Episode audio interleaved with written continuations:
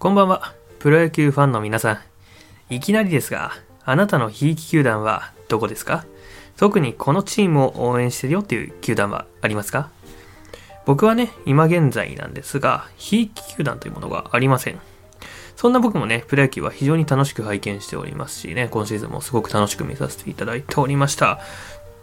でもね、ひいき球団がないと、勝敗に一喜一憂できたりとかがね、できないという意味でも、どういうスタンスでプロ野球を応援してるんだ？というふうに疑問に思う方もいるかもしれません。まあ、そういう疑問を投げかけられたことは 特にありませんがね、ありませんが、僕なりのね、プロ野球の楽しみ方というものを話していければなと思います。まあね、これからプロ野球を知っていきたいという方にはもちろんなんですが、すでにプロ野球好きな方にも新たなね、楽しみ方の発見みたいになるかもしれませんね。ぜひとも聞いてみてください。ということで、この辺でご挨拶させていただきましょう。どうも、こんばんは。風志郎と申します。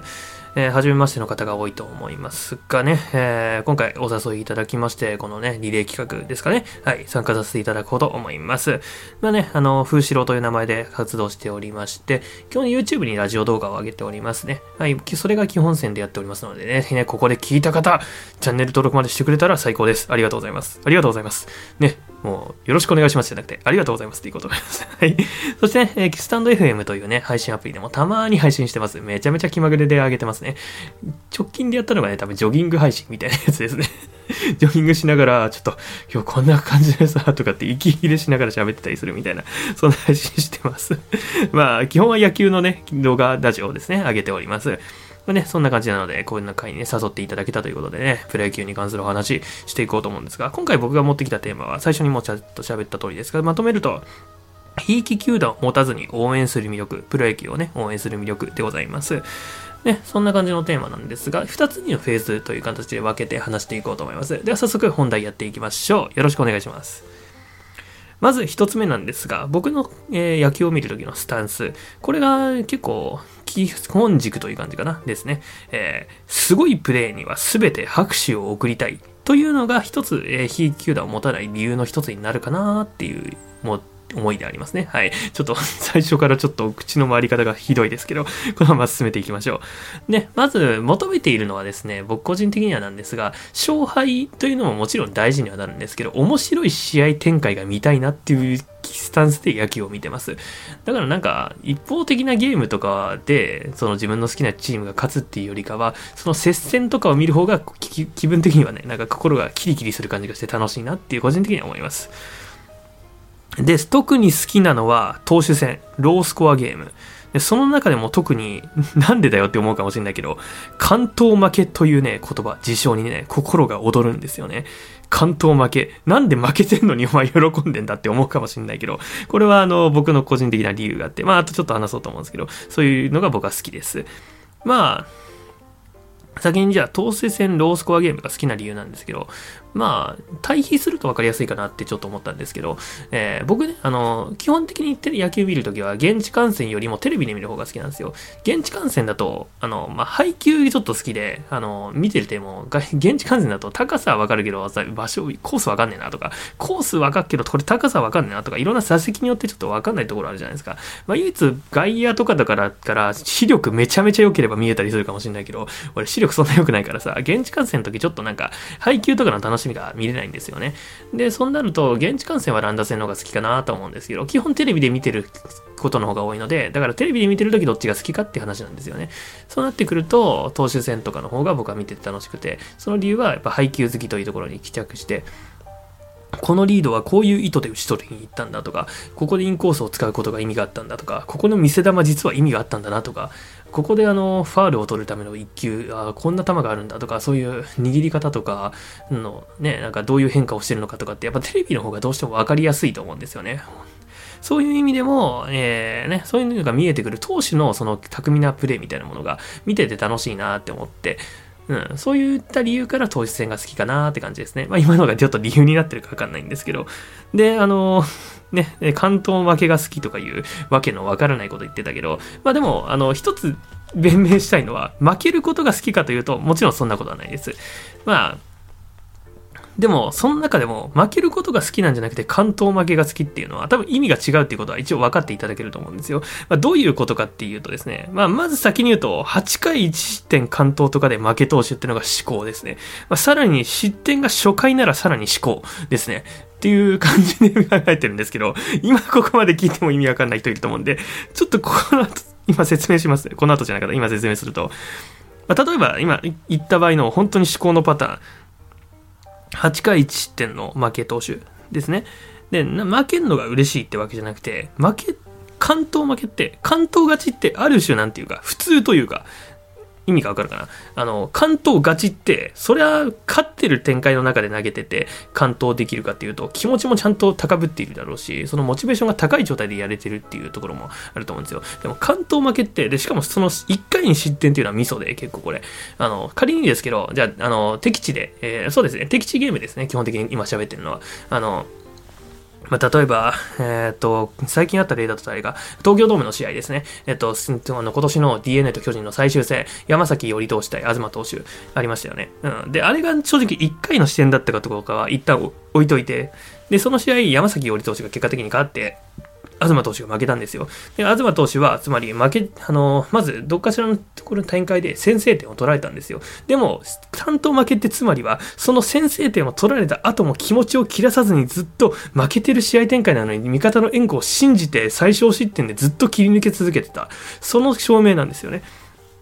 簡単に言えば、心意気にそれに拍手を送りたいから、そういう意味でも、このね、えー、関東負けというのは好きなんですよ。で、その中で1回に失点してるっていうのはつまりなんですけど、初回まず、じゃあ、えっ、ー、と、今だったら巨人対 DNA 想定で喋ったから、DNA がまずちょっとね、えー、初回で点で終わっちゃいました。でも、1回の裏に巨人が先制点取りました。1点取りました。1-0ですね。えー、その後にも、えー、DNA は9イニング0点で終わっているという展開、2回も取れなかった。でも、東はその次のイニングもまた抑えた。で、また1点も取ってもらえないけど、それでも味方のイニングを信じて抑えた。それの後も取ってもらえなかった。でも、まだまだ、まだ試合は長い。ここでもちゃんと抑えたぞ。5回まで投げたけど、まだ、あ、違う、5回表終わったけど、まだ援護はない。でもまだ1点だったらこの後でも取り返せるって思って、それを繰り返していくんですよ。それを何度も何度も繰り返せる、その胆力。これは、勝ってる時の関東の気持ちよりも、モチベーションは正直難しいと思うんですよ。その維持が。実際ね、あの、負けてる試合展開の中だと崩れてしまう投手っていうのは多いと思うんで、ただ勝ってる時の方がモチベーション高くできると思う。そういう意味でも、関東負けというものができるのは、負けてる試合展開なのにもかかわらず、その投手を変えないでいこう、その方が強いぞって思わせる投球をできたっていう意味でもあるんですよね。そういう風に考えると、関東負けって素晴らしいと思いませんか？もちろん負けることがいいって言いたいわけじゃない。脱線がちゃんと点取れよって文句言いたいのはもちろんわかる。それでも関東負けになった時、その投げた先発投手はすごくいいピッチングをしてるんですよ。最小失点で抑えて、関東負けって大体だって8回か9回かどっちか投げて植えて、えー、大概ね、1点か2点しか取られてないわけですよね。3点も4点も取られたらもう大概変えられちゃいますから。そういった意味で言うと、もし、あとね、序盤で点取られた後だったら、途中からちゃんと立ち直って尻上がりに調子を上げていったっていう証明にもなると思うし、何にせよ、関東負けが俺は下手すれば一番いいピッチングをしてるんじゃないか。この投手を変えるよりも、リリーフを信頼できないっていう場合ももしかしたらあるかもしれないけど、リリーフの投手に元気いっぱいの投手に変えるよりも、先発がこのままいった方が強いぞっていう風に思わせる投球をしていた。それすなわち素晴らしい。という意味でも関東負けが好きです。なんとなく伝わったかな？僕はそういう風なスタンスで見てるから、だから 関東負けが素晴らしいってなると、まるで負けてる時に喜んでたりするから、下手にひいき球団を作れないっていう感覚はちょっとあるなって思います。これね、あんま喋ったことなかったんだけどね、やっぱね、喋ってみるとね、熱量がおかしい。いや、あの、好きな言葉関東負けとか、あれは負けが好きなわけじゃないですよね。こういった意図で関東負けが好きです。で、なんかね、つまりそれはすごいプレーには全て拍手を送りたいっていうところにも帰着すると思うんですよね。うん。だってあの、関東負けは俺は素晴らしいプレーだと思うけど、でもそれ負けてるのに拍手を送っていいのかっていうところもあると思うんですよね。でも俺はもうどこの球団のファンでもないからこそ、その素晴らしいピッチング自体に対して拍手を送れるっていう、そういうスタンスでもいけるので、ある種それも一つの魅力かなって思います。まあ、他にもね、守備で例えばさ、自分の好きな攻撃のチームがさ、打ってさ、あのー、すげえ、これ抜けるぞ、宇宙間抜けるぞって思ったところにさ、秀則がさ、突っ込んできてさ、攻守したとするじゃん。あーって残念がる気持ちもあるけど、今の守備すげえなって気持ちもさ、やっぱ野球ファンだったら存在するじゃないですか。俺はその時にもちろん悔しいっていう気持ちとかも、なんかあの、一切ひいきにも見ずに見てるってわけじゃなくて、うん。正直、この試合展開だったらこうなった方が面白いなって思ったら、その一時的にその球団応援したいとか、めっちゃやるやるんですよ。ぶっちゃけね。だから、どっちかの勝敗で一喜一憂は全然僕はするし、でもそのすごいプレー、スーパープレーが出た時に、つうか、例えが秀則だったな、俺。例えが秀則だったな。今だったら桑原とか辰巳とかでいいだろう。まあ、まあ、秀則でいいんだけど。稲則がすごい攻守した時に、お、今の守備すげえな、そう、村田修一のやつとかだよね。あの、引退してる選手の名前しか出てこない。そんな感じのね、すごいプレーが出た時に、素直に拍手が送れるようになっているっていうメンタルなのはいいところかなって思いますね。まあ、いいところなのかな、微妙ですね。まあそんな感じでね、えー、僕は非球団を持たずにプロ野球を見てたりしますっていうのはね、まあ一つなんか楽しんでもらえる、楽しんでもらえるっていうか、皆さんもね、一つちょっとやってみてほしい要素かなって思いますね。なんか、向こうの攻守に対して、ふざけんじゃねえっていうスタンスで見るより、今のプレーは素晴らしかったって言って、相手を相賛して次のプレーに切り替えていこうっていうスタンスで、まあ実際に現地のその野球選手たちは、まあ、なんだ今のはすげえなって思ってたりしながら、まあ、ムカついてはいるとは思うんですけど、それでもね、すごいプレーはすごいプレーで純粋に叩いていきたいなっていうスタンスも、まあ、今回僕のね、そのスタンスに関わってくるのかなって思いますね。そして、えー、今のがね、まあ、すごいプレーには全て拍手を送りたいというスタンス。で、もう一つの理由が、えー、ひいき選手がいくらでも作れるっていうところがね、魅力かなって思います。まあ、これは、あの、そうですね、あの、ひいき球団というものを、まあ、あの、ぶっちゃけば、ないかあるかで言うと、美ありみたいな感じではあるんですよね。その理由は、ひいき選手みたいな、その好きな選手ですね。簡単に、まあ、ひいきっていちいち言いたがるけど 好きな選手がどんぐらいいるか、そのチームに総数何人いるかによって、やっぱりそのチームをちょっと応援する機会は多くなるみたいなことあるんですよね。まあ、例えばだけど、数年前は中日応援する機会が多かったし、今はロッテとオリックスを応援する機会が多いかな。ぐらいかな。まあ、あとはもう大体トントンぐらいかな。逆に言えば少ないのは、広島、巨人、楽天あたりは応援する機会は少ないかな。西武も多くはないかな。あ、西武は多いわ。西武は多いな。うん。まあそんな感じですね。まあなんか細かいことは一旦置いといて、まあ、そんな感じで、結構一回と球団ごとに差はあったりしますね、僕は。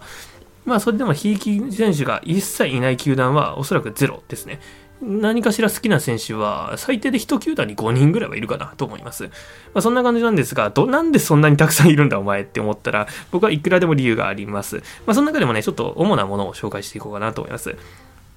まずはですが、例えば同郷、出身地ですね。出身地が一緒だとか、例えば僕は一応もうこれは別に公言してるんで言っちゃうと、新潟県の生まれなんですよ。そうなってくるとやっぱ新潟の出身の選手とか、あとなんか BC 新潟とか、そういうね、いた選手とかだと、ちょっと応援したくなるなっていう理由にはなったりしますね。ちょっとまあ、あの、戦力会にあってしまったんですが、最近、ちょっと有名な方で言うと、えっと、中日から昨年ね、現役ドラフトで移籍、横浜 DNA に移籍した笠原投手とかはね、新潟出身だったりするので応援してましたね。ちょっと悔しいですよね。まあ、他にも、出身校とか、まあ、学校の方が確率は低いか、出身校からね、まず野球部が名門のところじゃない限りそうそう出てこないからね。まあ、そういったところをね、応援するのもありかなって思います。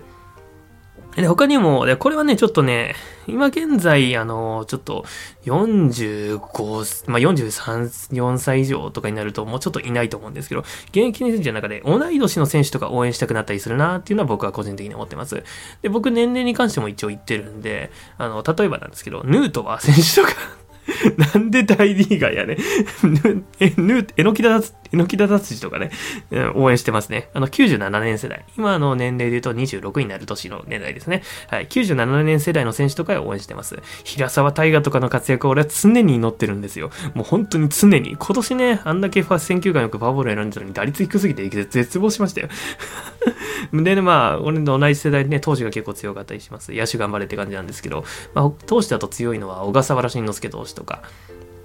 えー、っと、伊藤博美投手とか、あとは誰かいたっけな。まあ、めちゃめちゃいるけど、なんかパッて浮かぶのは森下か。森下正人投手とかね。結構いますよ。結構強いのは粒揃いがね。マジでね、先発めっちゃ強いんだよな。左もう一人ぐらいなんかすごいのいなかったっけな。まあ、誰かいたと思います。で、あと、広岡選手とかね、あの、まあ、野手になりましたけど、急に。めっちゃね、広岡ね、応援してます。広岡愛してるぞっていうぐらい愛してますね。広岡今年の日シリーズは大活躍してて、もう涙出そうなぐらい嬉しかったわ。マジで最高だったな、あれは。で、まあ、同い年の選手っていうところは、まあ、ちょっとね、あの、まあ、1歳から18歳ぐらいの人とか、でも1歳から18歳だったらむしろこれから出てくるからな、楽しいか。そこは楽しいですね。ただもうちょっとあのね、年ある程度いくと、まあ、僕もいつかその同い年の選手を応援するってことはなくなるのかって考えると、それ寂しいなって思いますね。だから今大活躍できる、今の油乗ってる年に活躍してほしいんだけどな、2桁本リーダーゼロはねえだろう。アイトとか頑張ってほしかったんだけどな。いやー、誰かってぶち抜けてほしい。お声でもいいし、愛斗でもいいし、平沢でもいいし、誰だろうな、広岡でもいいけどな。まあね、誰かしらね、同年代が活躍することを祈ってます。まあ、みたいな感じで見るのも楽しいですよね。そしてもう、まあ何個まではまだまだ。えー、次々ではね、顔がいい。イケメンですね。うん。顔が男前な人。やっぱね、そらね、もちろん俺は男性ですよ。喋ってて声聞いてわかると思うけど、男性ですけど、それでもやっぱ顔がいい人は、ね、ある程度ね、応援したくなりますよね。まあ、例えばですけど、やっぱね、有名なところで言うと、まあ、ちょっと引退してる選手になっちゃうんですけど、浅尾さん。浅尾ね、浅尾拓馬拓也？だっけな？うん。中日ドラゴンズのね、スーパーリリーフ、浅尾です。あれはやばい。あれはもう、歴代でもスーパー整ってる方でしょ。整ってる方っていうか、バチ、バチゴリ爽やかイケメンよ。あんなもう少女漫画出てきてもモテるよ そしてね、最近の現役選手の方で行くと、森下選手とかね、さっき同い年の選手であげましたけど、森下はね、かっこいいですよね。まあ、森下はちょっとベビーフェイスっぽい感じのイケメンですよね。あと、ま、山岡も山岡もやっぱかっこいいですよね。ちょっとチャラい感じの風貌ですけど、ちょっと体自体ちっちゃいですけど、ちょっとなんかでもスタイルとかも良かったりして、ファッションセンスとかもいいですし、まあ、顔もかっこいいですよね。髪色とかが薬染めてもかっこよくなるのね。やっぱりずるいですよね。笑顔も可愛くていいですよね。まあ、高身長イケメンとかも多いしね。うん。まあ、あとは誰行こうかな。男前部門で行こうかな。男前だと、俺こういうのやっぱいいなって思うのは、荻野隆とか。いや、渋いかっこよさあるよね。荻野ね、スピードスターでね、あんだけ走れる能力もあってね、んでもって顔もあんな感じになるんだよね。まあ、荻野の顔が好きかどうかも、まあ、つか、これまでも全員一応好みは分かれると思うんだけど、あとね、やっぱ、かっこいいって言うとね、男栗山匠ですよね。我々は栗山匠をかっこいいって言わないとね、気が 気が済まない 我々ってどこのスタンスで喋ってんだって感じかもしんないけど、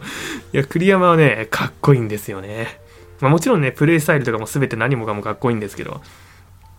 栗山さんはね、うん、我々はかっこいいと言わざるを得ない。我々って何なんだよ。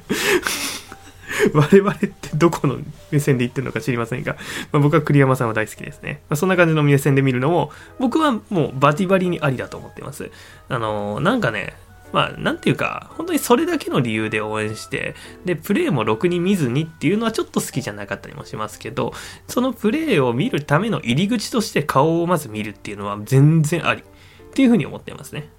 まあ、そういう感じで見るのもありだと思います。で、他にも挙げていくと、これも割とでかいなって思うのは、登場曲応援歌がいいとか、意外とそういうのもね、大事かなって思います。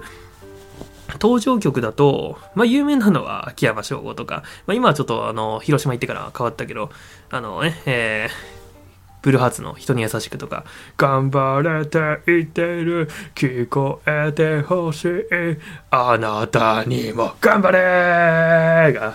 頑張れが、球場に響き渡るんですよ。あれね、俺現地観戦で見たことあるけど、どっちかってって言えば、その、西武じゃない方を応援してた時だったんですよね。あの、その、ギャッ片方の球団。そう、別にあの、現地観戦の時どっちかのスタンスで見に行ってます、毎回。どっちもっていうよりか、どっちかのスタンスで見に行こうが楽しいから、現地観戦はね。俺は割とそうだな。家の時はどっちかつかずの方が多いかな。現地観戦で出たから、確かオリックスかなと応援してたんだかな。山岡の登板かなんかだったと思うんだけど、その時、秋山の時のその頑張れの声で、あ、この試合負けるんだろうなって 負けるんだろうなっていうか、この瞬間打つんだろうなって感じが、もう球場に充満するんですよね。ああいう感じはね、たまらんですね。いいと思います。で、安倍晋之助とかもベタにいいよね。うらら、安倍晋之助ね、あの、うーてようかなわかんないけど。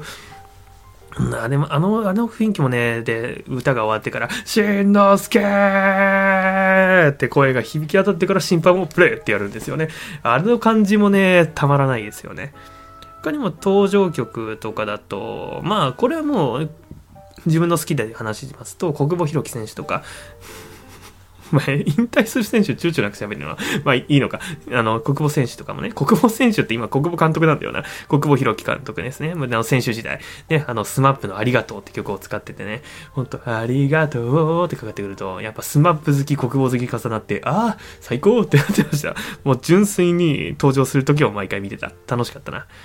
で、あと、投手の登場曲とかもいいなって思ってて、最近のやつで言うと、まあ、あの、1年間しか確か使ってなかったんですけど、ロッテの小島投手が出てくるとき、バンプオブチキンのアカシアが流れてくるのとか、めっちゃ良かったですね。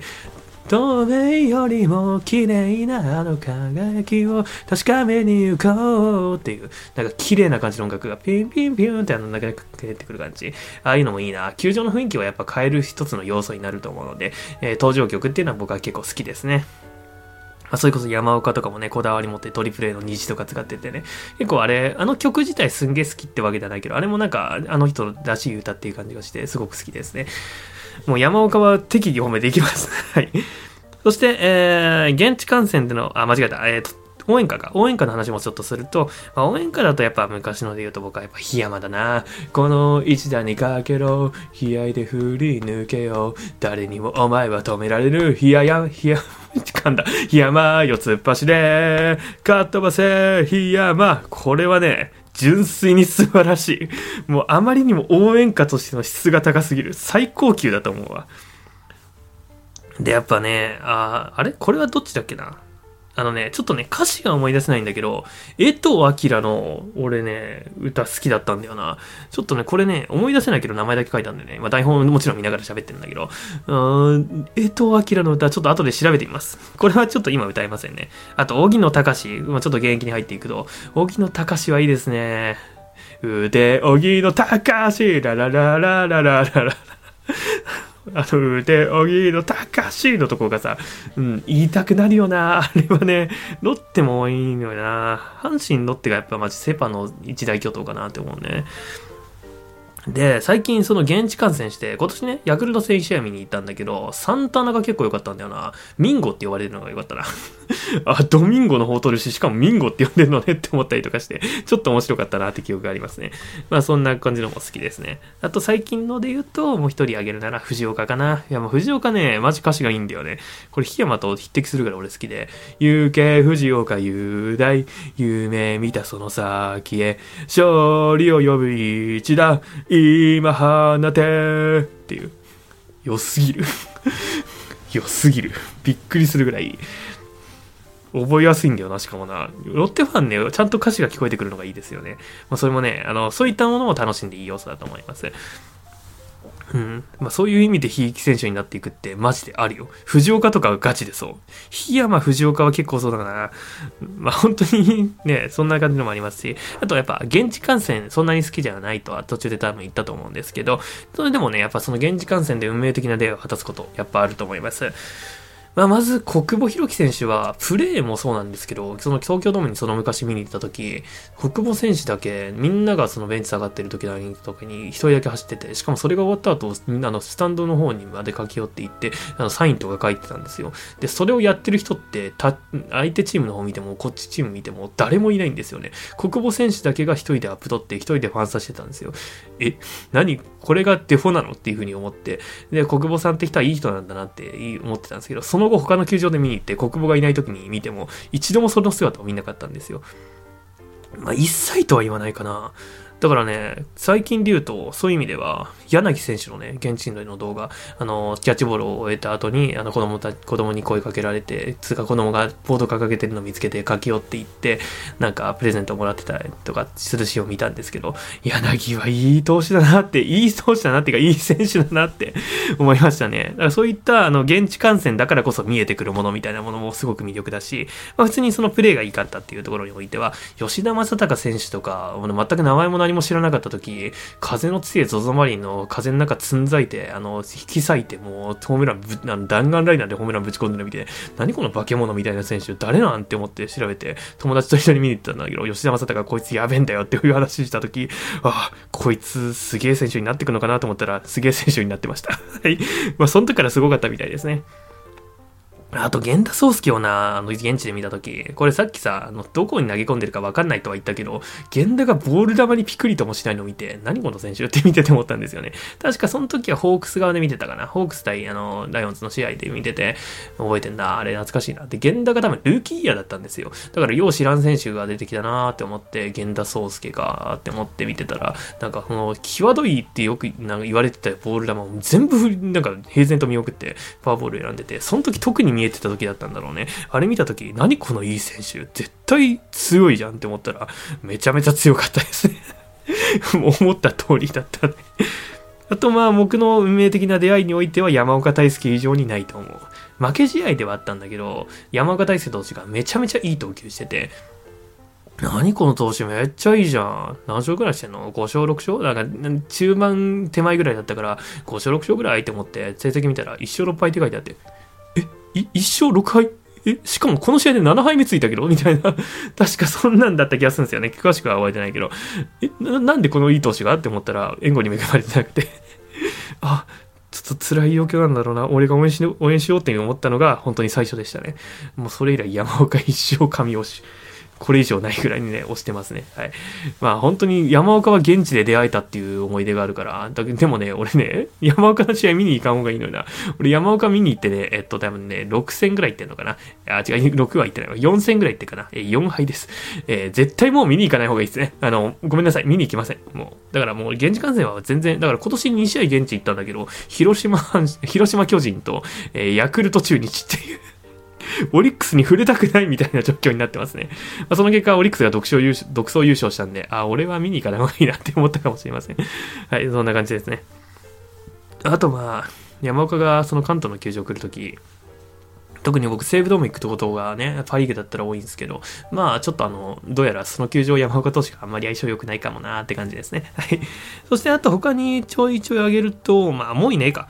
直近だと楽天の渡辺義明選手とか楽天の負けた試合だったけど、一人だけタイムに言って出来入ってたの印象だったりしたし、印象的だったりしたし、今年のヤクルト戦確か竹岡隆星選手かなが犠牲フライ打ってたのが覚えてますね。竹岡だからこれから僕注目してるんですよね。だから渡辺義明とかも定位置取ってほしいなって思ったりするし、だから現地観戦からね、これから活躍する選手ができたりするとなんかいいなって思いますね。現地観戦でその見て活躍してた選手が活躍してると、やっぱ自分、個人的にね、なんかちょっと自分がなんか、おこの時いいなって思ったっていう、そのさ、感覚ができるわけじゃん、それも楽しさの一つだと思います。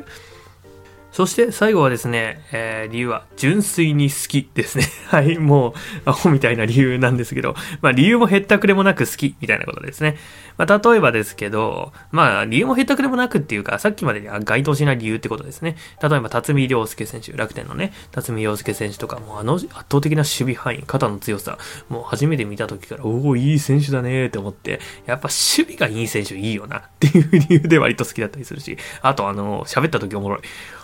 で、あとね、ビシエド選手とか。もうビシエドはね、もう我々、感謝しなくてはならないですよね。ビシエドがいてくれることに。だってファンカンに出てるあの 外国人選手なんて見たことねえもんな いや、今年だっけ？帰国早くなっちゃって、ちょっと寂しかったですね。まあでも本当に日本は変わらないと思いますし、非常に感謝せざるを得ない存在ですね。あと中村翔吾とか、まあ、翔吾はね、本当キャプテンとしてチームを引っ張ってくれる様子、そのキャプテンになる前から本当なんか心意気みたいなものがあって、すごくいい選手だなって思ってましたね。まあ、他にも、山岡大輔とか、うん、断るごとに山岡大輔って言ってからね。僕の、ついまちなみになんですけど、最推し投手は、最推し投手じゃない、最推しプロ野球選手は山岡大輔です。はい、もちろんですね。まあ、山岡は、あの時もし出会ってなかったら、今好きかどうかで言うと別に好きだと思うんだけど、今ほど好きだったかはわからないよなっていうところはありますよね。まあ、ただ純粋に好きです、山岡は。おそらく今、あの時、球場で出会ってなくても、まあ、間違いなくね、えー、20番目以内ぐらいに入るには好きなんじゃないかな。もうあのピッチングは好きだもん、スタイルとかね。そしてあと中川圭太とか、なんか応援したくなるんだよな。なんてね、あのーオリックスファンじゃないんですよ、僕一応。あの、なのにもかかわらず、あの、中川がね、CS だったかな、最後ね、あの、ホークスのモイネロ選手をサヨナラタイムリー打った瞬間ね、あの、出てガッツポーズして、みんなから祝福されてる瞬間、俺、あの、泣いてたんですよね。バカなのかなって思う。中川が打ってくれた。よかったな、みたいな。ガッツポーズじゃなくて、粛々と泣いてたよ。なかなか気持ち悪い絵面でした。そして他にもね、足立良一選手とか、やっぱまあ、なんていうかストーリー的なところにもね、ちょっとね、あのやっぱ怪我とか、怪我じゃなかったな、病気を抱えながら頑張っている選手だっていうところも何か共感というか応援したくなるっていうっていうポイントもあったりしますし、まあそういった理由においてもね、えー、理由がないというよりかはね、そういった理由もあるんだけど、まあそういった面じゃなくてももともと好きでしたし、あの華麗な守備はね、本当に守備が素晴らしいよね。特にセカンドにコンバートされてからの一切腐らずに速攻で順応していくあのスタイル、最高だったなって思いますね。うん、チームにその若いショートの目が生えてきたっていうところをね、理解して、自分のポジションはじゃあこっちなんだなっていうところをあっという間に理解してくれて、そういうね、やっぱ腐らずにやっていく姿勢みたいなもの、やっぱりね、かっこいいなって思いますね。あだっちゃんはかっこいいよ、マジで。まあ、そんな感じで、僕はあのね、全球団に推しメンがいる。推しメンって言い方に変わっちゃった。ひいき選手がいるということですね。はい。そんな感じでね、えー、僕はプロ野球を楽しんでおります。ね、そんな感じで、えー、いろんなスタンスを持って楽しんでいくというのはね、非常にいいことだと思うんでね、そんな感じで皆さんもプロ野球楽しんでいってほしいなと思います。えー、こんな感じのラジオでございました。いかがだったでしょうか？ね、風志郎の喋りいいなと思いましたら、まあね、ここの場でももちろんね、えー、褒めていただければと思いますが、ぜひともね、えー、まあ今回みたいな話するの珍しいから、ちょっと今回のなんか修正版がなんか YouTube にあげようかなと思います。ぜひね、YouTube チャンネルの方、えー、よろしくお願いします。あありがとうございます。チャンネル登録。本当にすいません。ありがとうございます。はい。もうしてもらってる手で感謝していこうと思います。というわけで、この辺で終わりにしましょう。お聴きくださり、ありがとうございました。ではまた次回の風四郎のラジオでお会いいたしましょう。お相手はまた言いましょう。風四郎でした。ありがとうございました。バイバイ。